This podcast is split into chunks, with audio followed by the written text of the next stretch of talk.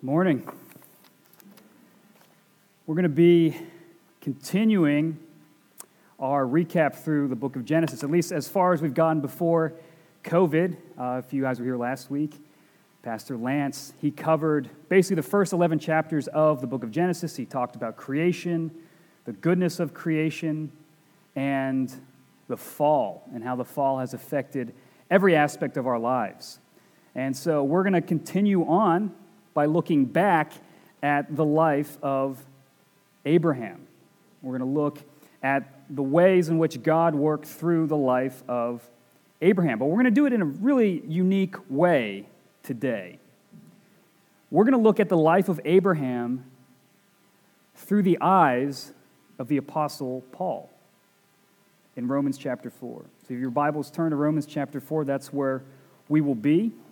And in Romans chapter 4, we get this unique insight. We get a Holy Spirit inspired Bible study from an apostle on the Old Testament, where the Apostle Paul is going to teach us about the gospel according to Abraham.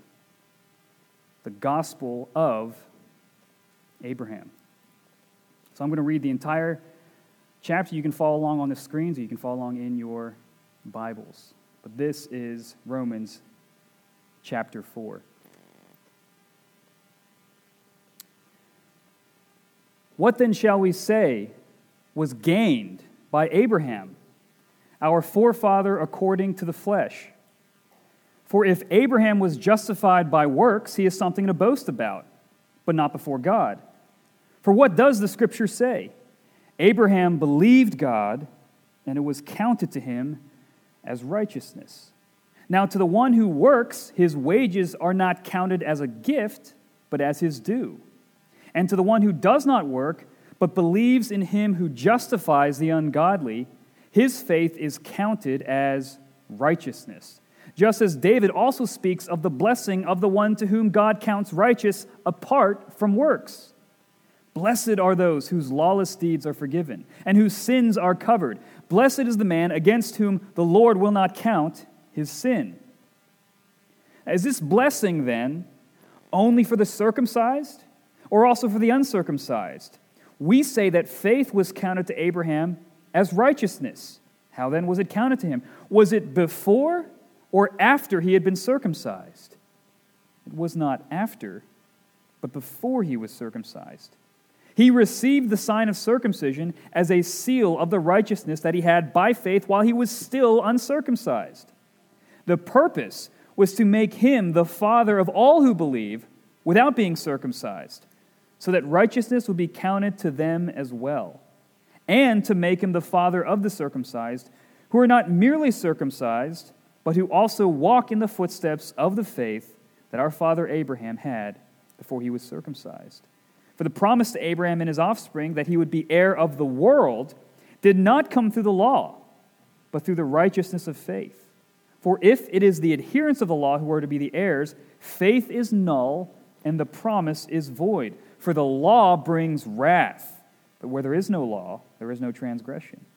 That's why it depends on faith, in order that the promise may rest on grace and be guaranteed to all his offspring, not only to the adherent of the law but also to the one who shares the faith of Abraham, who is the father of us all.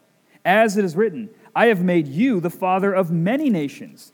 In the promise of the God in whom he believed, who gives life to the dead and calls into existence the things that do not exist. In hope, he believed against hope that he should become the father of many nations, as he had been told, So shall your offspring be. He did not weaken in faith when he considered his own body, which was as good as dead, since he was about a 100 years old, or when he considered the barrenness of Sarah's womb. No distrust made him waver concerning the promise of God, but he grew strong in his faith as he gave glory to God, fully convinced that God was able to do what he had promised. That is why his faith was counted to him as righteousness. But the words, it was counted to him were not written for his sake alone, but for ours also. It will be counted to us who believe in him who raised from the dead Jesus our Lord, who was delivered up for our trespasses and raised for our justification. Let's pray together. Our Father, we're amazed by these promises in your word. Help us to understand them through the eyes of the Apostle Paul and by your Holy Spirit. Would you open up our eyes to see this truth that stretches all the way back to the book of Genesis? Help us to believe and receive the gospel of Abraham. We ask all this in Jesus' name. Amen. If you wanted to boil down the entire Bible down to two words, if you wanted to summarize God's message in the Bible in two words, it'd be this Trust me. Trust me. God's message to his people is trust me. But trust is a very difficult thing to come by, especially in our world. I think all of us are feeling that. Who do we trust? Do we trust the media? Do we trust politicians? Can we trust each other? Can we trust anything that we hear? And in our own personal lives, we've all felt the sting of broken promises, the heartache of disappointments and letdowns, not only from people that we trust, but maybe most often being let down in ourselves, promises we make to ourselves that we fall short of. It's very difficult to trust anything in a world that is full of a lot of uncertainty. Life is uncertain, and, and perhaps right now is the most uncertain time in most of our lives. And you wonder if there's anything in life you can trust. Is there anything in this world or anyone that you can trust? And of course, the Sunday school answer is you can trust God. But that's the truth. That's a foundational truth to the Christian confession that all flesh will fade, grass will fade, everything will fade, but the word of the Lord stands forever. But what does that mean? What does that mean for us? You have to remember Moses wrote the book of Genesis for a particular audience. He wrote Genesis to the second generation of Israelites coming out of Egypt. He wrote this book for the children of freed slaves who are wandering in the desert, who are following a cloud of dust by day and a bright pillar of fire at night A giant flame guiding them, which represents the presence of God. What do the children of slaves need to know? What do a wandering group of tribes in the desert around massive superpowers around them, what do they need to know? They need to know that their God is with them, that their God is faithful, that their God is powerful, that their God created all things by the word of his power, and that their God has bound himself to them by giving them promises. By giving them promises. They are the children of Abraham who will receive a land, and through them, through God's people, they will bless all the families of the world. But we're not Israelites in the desert. We're, we're not people following a cloud. What link do we have with Moses and with Abraham and with Jacob and Isaac and all the people that we read in the book of Genesis? What is our common ground? Our common ground is God Himself. Abraham's God is our God. Jacob's God is our God. Moses' God is our God. Israel's God is our God. Different culture, different times, different circumstances, same God, same promises, same message to us. Trust me. Trust me. But do we know what God has promised to us? Do we know what we have as an inheritance from God? as his people. This is why we need Romans 4. Because in Romans 4, we see three promises that God has given to us as his people for us to believe, to trust. In a world of uncertainty, in a world full of broken promises, these are three pillars, three promises that we can rest our entire lives on. First, God promises us that He will forgive our sins. And second, God promises us that He will bless the world through us. And finally, God promises that He will bring us from death to life. Those are three promises for us to believe. Let's look at the first one. God promises He will forgive our sins.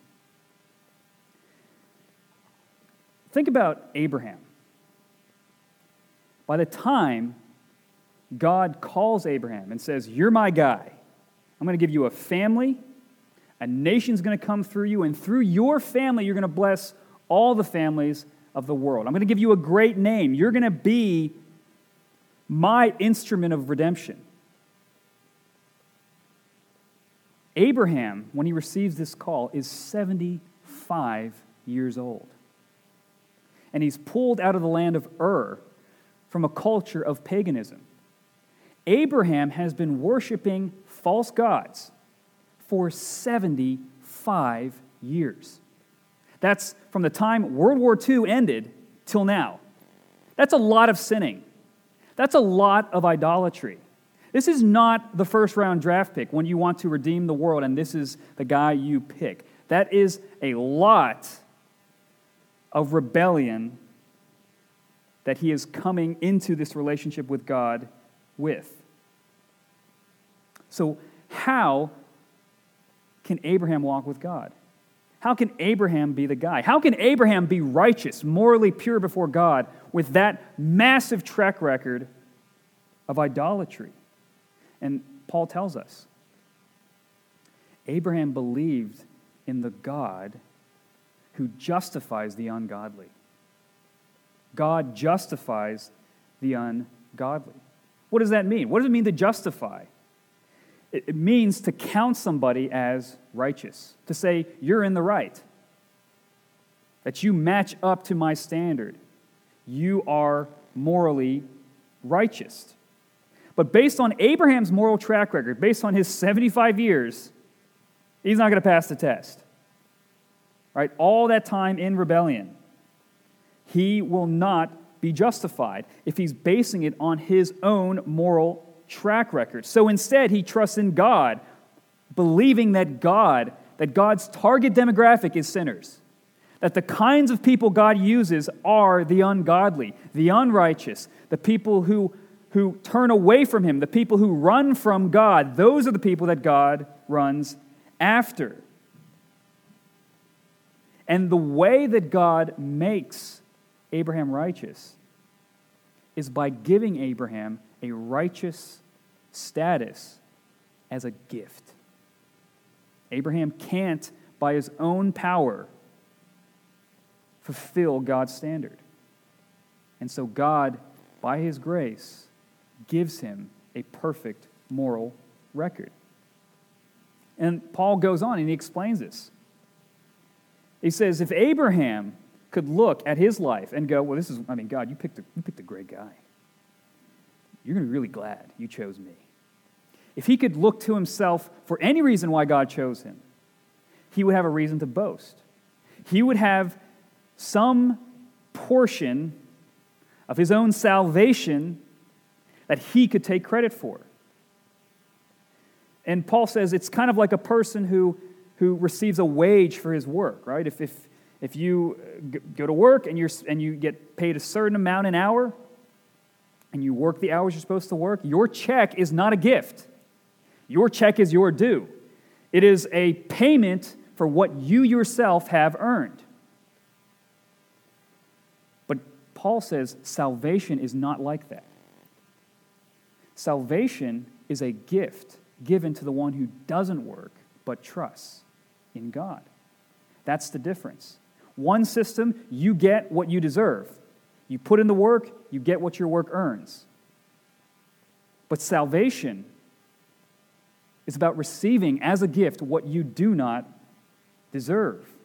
God's salvation is not a paycheck, it is a gift. It's a gift that we receive by faith, by trust, by placing all of our weight not on our own ability or our own moral record, but in God, in God's free gift to us. If you think about it this way, faith is like the band of a ring. If you look at a ring, the valuable part of a ring is the diamond, not the band. All the band does is hold on to the diamond, to what's valuable. So our faith isn't magical. Our faith is holding on to the person who saves us, to Christ. Christ is the gift. He's the diamond given to us, and we grab onto him by our trust in him alone. And when we receive Christ, we receive everything that belongs to Jesus, including his perfect moral record. And so in the gospel, God counts Jesus as if he lived our life, and he counts us as if we lived his life. We can't earn it, we receive it as a gift. And we see this because Jesus gives a parable in Luke 18 about two people. He says, I want you to imagine a Pharisee and a tax collector. Right, the Pharisees were sort of the Jewish religious elite during Jesus' time, and tax collectors were hated by everybody. They were seen as people who compromised with Rome. Nobody liked them. They were the scourge of the earth. And he goes, I want you to see these two people, and I want you to tell me which one is justified, who's in the right before God. And the Pharisee goes, This is why I'm in the right before God. I tithe, I fast, I'm a moral guy, and plus, I'm better than this guy. And the tax collector says, I'm a sinner. God have mercy. And Jesus says, the tax collector is the one who's justified. He's the one who's righteous. The Pharisee looks at himself for some reason why he is righteous before God. The tax collector looks away from himself toward God. He has no standing on his own. He has to look away from himself. One looked in, the other looked up. Faith looks away from self and to God. That's the essence of faith. Robert Murray M'Cheyne, he once said, uh, For every look at self, take 10 looks at Christ. Every time you look at yourself, your record, your sins, all that stuff, make sure you take 10 looks to Christ. But here's the problem this is why this is so hard we love to look at ourselves. We love to stare at ourselves. Maybe some of you, you actually literally like staring at yourself. We don't believe that we can be happy unless somewhere in the fine print, somewhere in the budget, there's some percentage of our salvation that we can point to ourselves and take credit for. Even if it's 1%. We're hungry for that 1%. We want to say, Lord, look at how conservative I am. Look at how much theological knowledge I have. Look at all these sins I don't commit. Look at how woke I am. Look at how I'm part of this political party. We homeschool. We do this. Have I offended enough people yet? This is, this is the tendency of the human heart to try to find something in us that we can take credit for, for why God would show his affection to us, why God would choose us, why God would love us, why God would justify us. We look inside, we compare ourselves to other people. We all have this tendency. We don't think we'll ever be happy without it. But Paul quotes King David in the Psalms. And King David says, Blessed are those whose lawless deeds are forgiven and whose sins are covered. Blessed is the man whom the Lord does not count against him his sin. David's saying, by the Holy Spirit, you want to be happy? You know what the blessed man is? You know where joy comes from? Not by looking in, but by looking out, by looking up. The happy man is the man who has nothing in himself to commend himself to God. His whole life is dependent upon the work of God on his behalf, that God has covered all of his sin, every last drop, from top to bottom. This is the scandal of grace, the scandal of the gospel. You, if, if you want happy, you're not going to find any of that in yourself. You're just going to find a bunch of despair, a bunch of failure, a bunch of sin. But God does not want you to look there. One of the gifts of the gospel is the freedom to get over yourself. God wants you to get over yourself. And I mean, you might say, you know, you're like, but I'm a mess. I got all this sin. It's like, we know, we see it, we know. But that's not the point. It's not about you. It's never about you and what you could do for yourself. Where are you looking? We miss this sometimes. God saves sinners. Those are the people, those are the only people he saves. Sinners. Bad sinners. People like you and me. Those are the people he's after. So, where are you looking? Are you looking at your own performance? Are you looking at anything in yourself? Or are you looking at God's promise? His promise of righteousness, his promise of forgiveness. That's where he wants your attention to be focused. But his promises go beyond that. God also promises he will bless the world through us. He's going to bless the world through us. The gospel is not just good news for our vertical relationship with God, but it's good news for our horizontal relationship with one another. There is a social aspect to the gospel. Remember, the Apostle Paul, he's writing to the church in Rome. Rome is filled with new converts Jewish converts and Gentile converts, non Jewish converts. Two cultures, two people groups, two languages, all smashed together in little homes, trying to figure this thing out.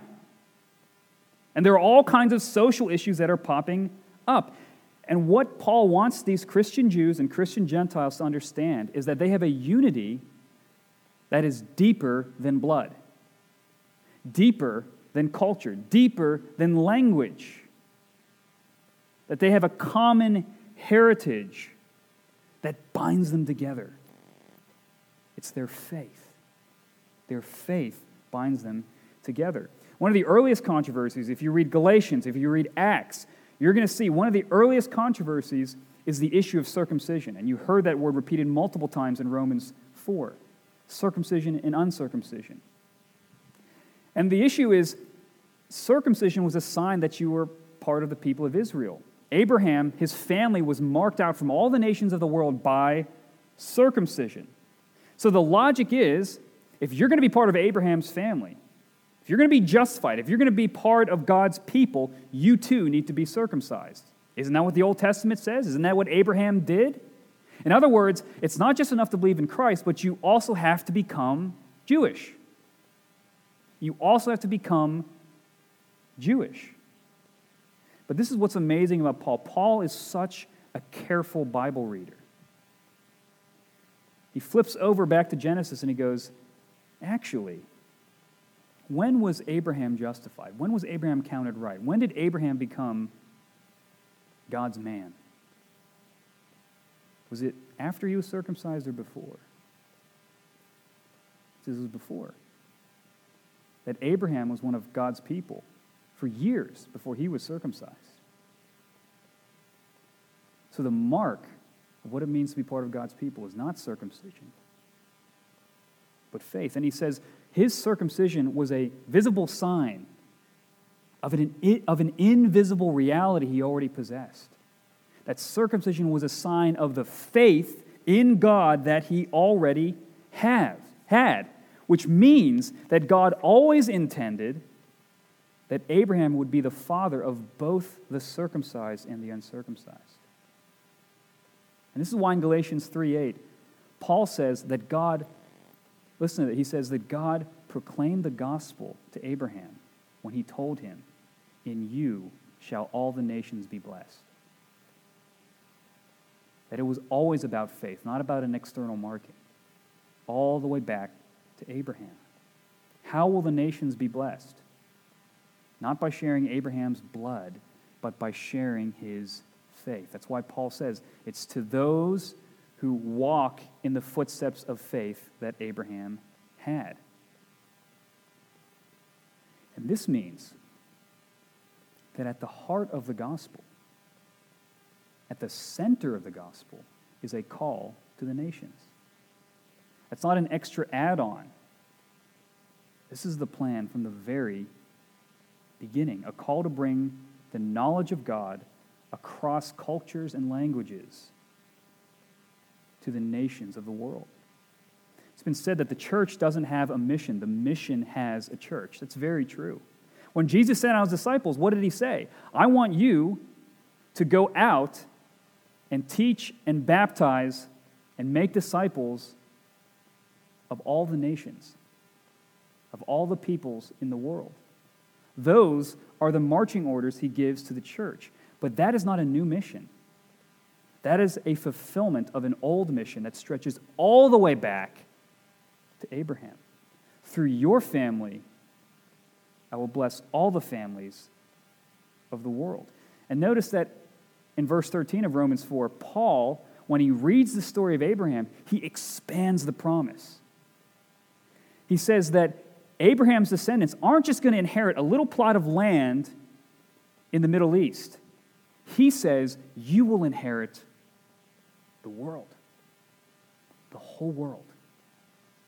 He expands the promise. And this is the family that will stretch across the nations and inherit the earth Abraham's family. And we are Abraham's family by faith. And if we're Abraham's family by faith, that means we must continue Abraham's mission. But notice how that informs how the mission goes forward. Through your family to all the families, from families through families to families. This is not to discount the work of single people. Obviously, the Apostle Paul is one of the greatest missionaries, probably the greatest missionary ever to live. He was a single man. There have been many godly single people who have pushed forward the kingdom of God, but the normal pattern, the most common pattern we see, is from families through families to families. If you look in the book of Acts, what do we see solidifies the core of the church? A person is saved, and then their household. Households are saved. Anytime you plant a church, wherever you are, to ensure that the faith is passed down through generations, you need strong family units. You need households. Sometimes in the church, we pit, like, are we focused on the family or are we focused on mission and outreach? We kind of pit them together. Are we going to be inward focused or outward focused? Are we going to strengthen marriages or are we going to push towards mission work? And we should not split those two apart or put them at odds. They're bound up together. Right? What we need strong families in the church. We need men to lead their families. We need husbands to lead their wives and husbands to and, and fathers to, to lead their children. We need mothers to raise up their children in the fear of the Lord, to raise strong Christians in households. And then we need those families to open up their doors and invite the nations in, to open up their wallets and to support the work of missions, to open up their lives to their communities the family unit is not opposed to the mission of God, it is right there within it. Don't pit the strengthening of families against the work of missions. But when you think about missions, when you think about sending the gospel across cultures, across people groups, especially to the unreached, especially to closed nations, that is grueling hard work. There's no romanticism about that. This requires the kind of faithfulness that will probably not see immediate results. And this is by design. When we talk about missions, we have to live by faith, not sight. We have to live by faith in the promise of God and not pragmatism. It's going to take a team of missionaries, probably their whole lifetime, to maybe plant a church of 10 people. I mean, that's the long term view. Especially if you want to convert households, if you want to have a solid foundation for a church. But remember, Abraham never saw the fulfillment of these promises. And he lived to be over 100. And his, his life was marked by waiting and by trusting in the words of God over what he could see. If he based his faithfulness on the results he could see, he would have quit a long time ago. So when we send, train, and equip and support missionaries, it's not because we have some secret strategy. It's not because we, we have, you know, a special way to do things that other people don't have. It's because we trust the promise of God.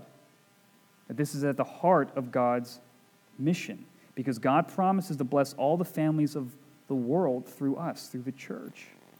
And we have to trust that the heart of God is that God wants all families, neighborhoods, societies, and cultures and nations to bow the knee to Christ. That's why we support and send missionaries and pray for missionaries.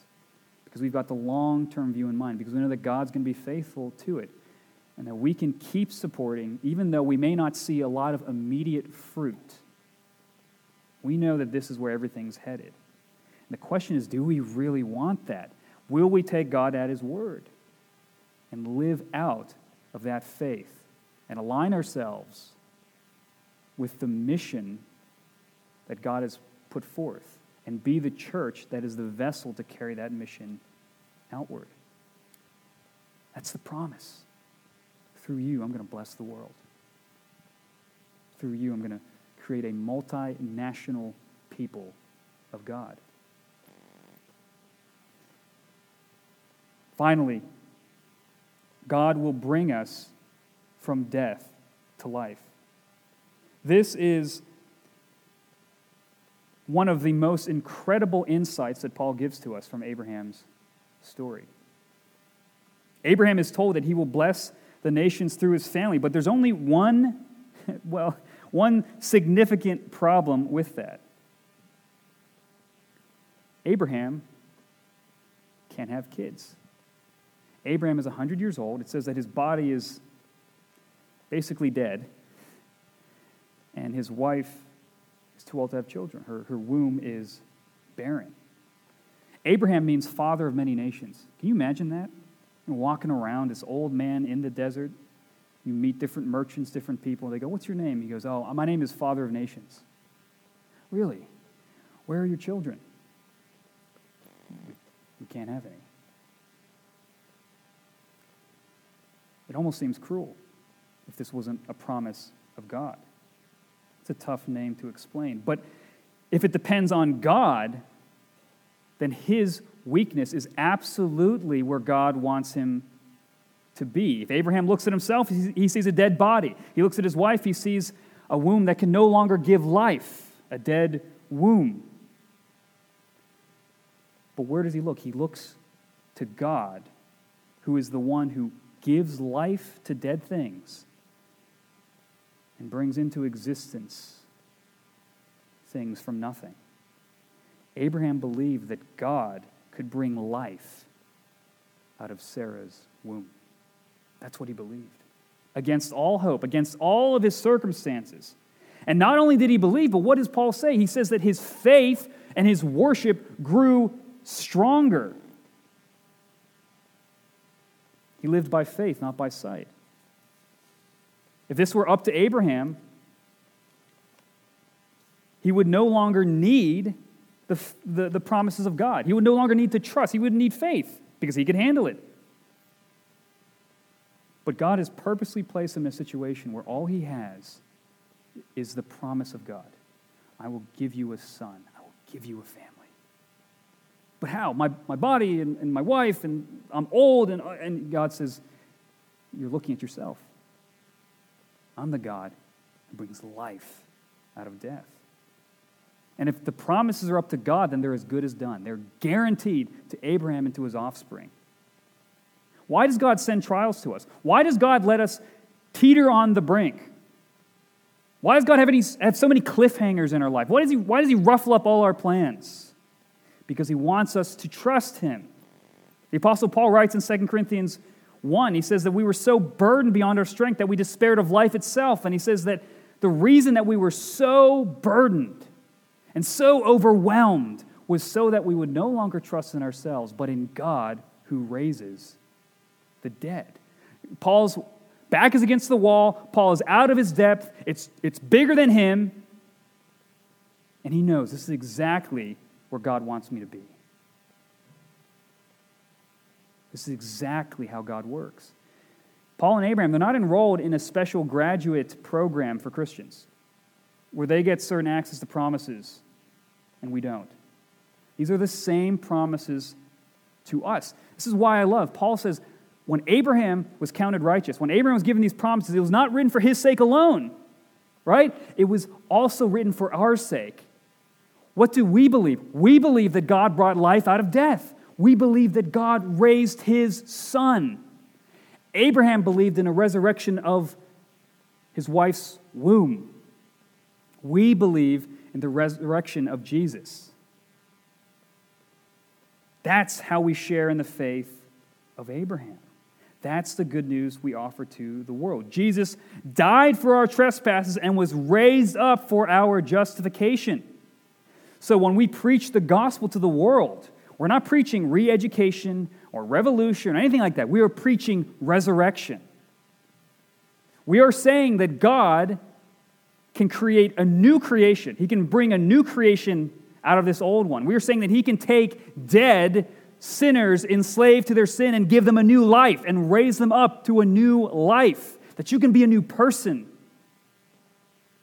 That's the message. It's transformative. And that one day our bodies will die, but will be raised in glory, like Jesus. We preach life from death, and that is the promise that he gives to us by faith. But how do we know? I mean, that's a lot is the fear of death is real and we feel it, and that is a lot to put our weight on. How do we know God will be faithful to all of these promises? When Genesis 15, Abraham is asking God, when is this? I don't have a child yet. I'm getting old. How am I going to know? All I wanted was a son. You promised him to me. Lord, will you be faithful? And God strengthens his faith by entering into a covenant with him, by entering into a bond. And in that covenant, he gives him a physical ceremony. He says, Abraham, this is how you know I'm going to be faithful. I want you to do this ceremony for me. He says, I want you to grab a bunch of animals, and I want you to cut them in half. And I want you to put them across from each other in rows, so that their blood is in between.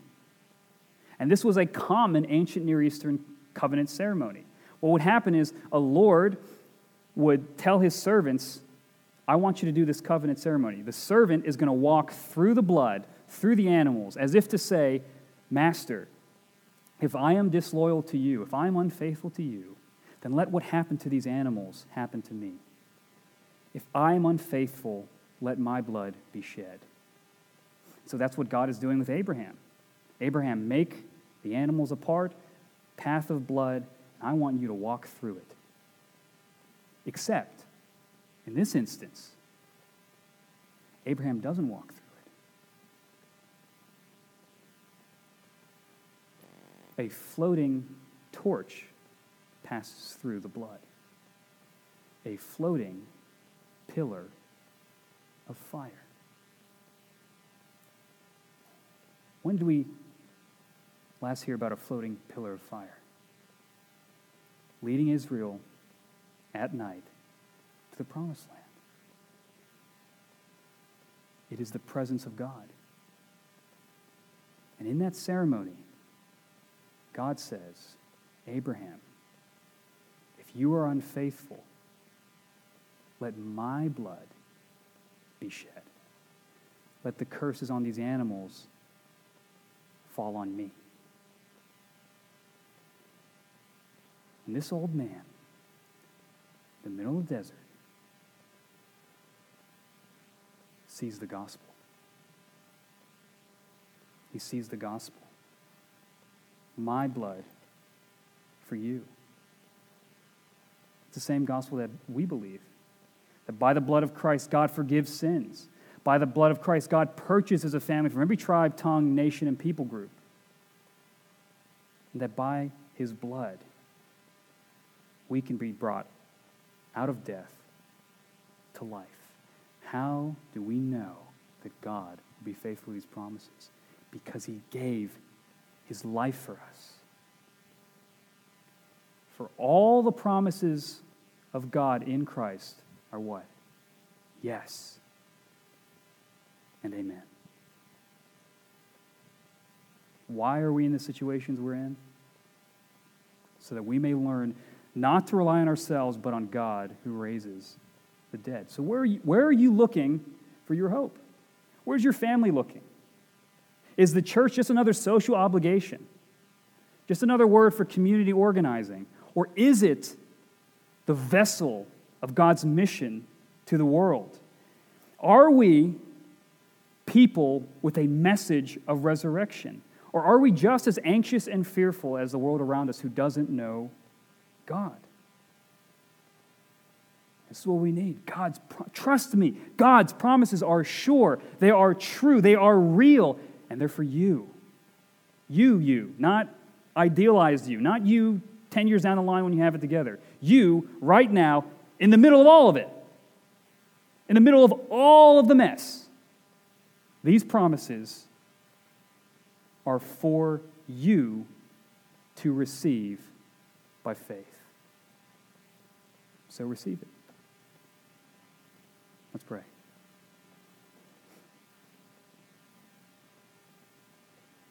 Our Father, we're amazed by your gracious promises to us, by how you have done for us what we can never do for ourselves.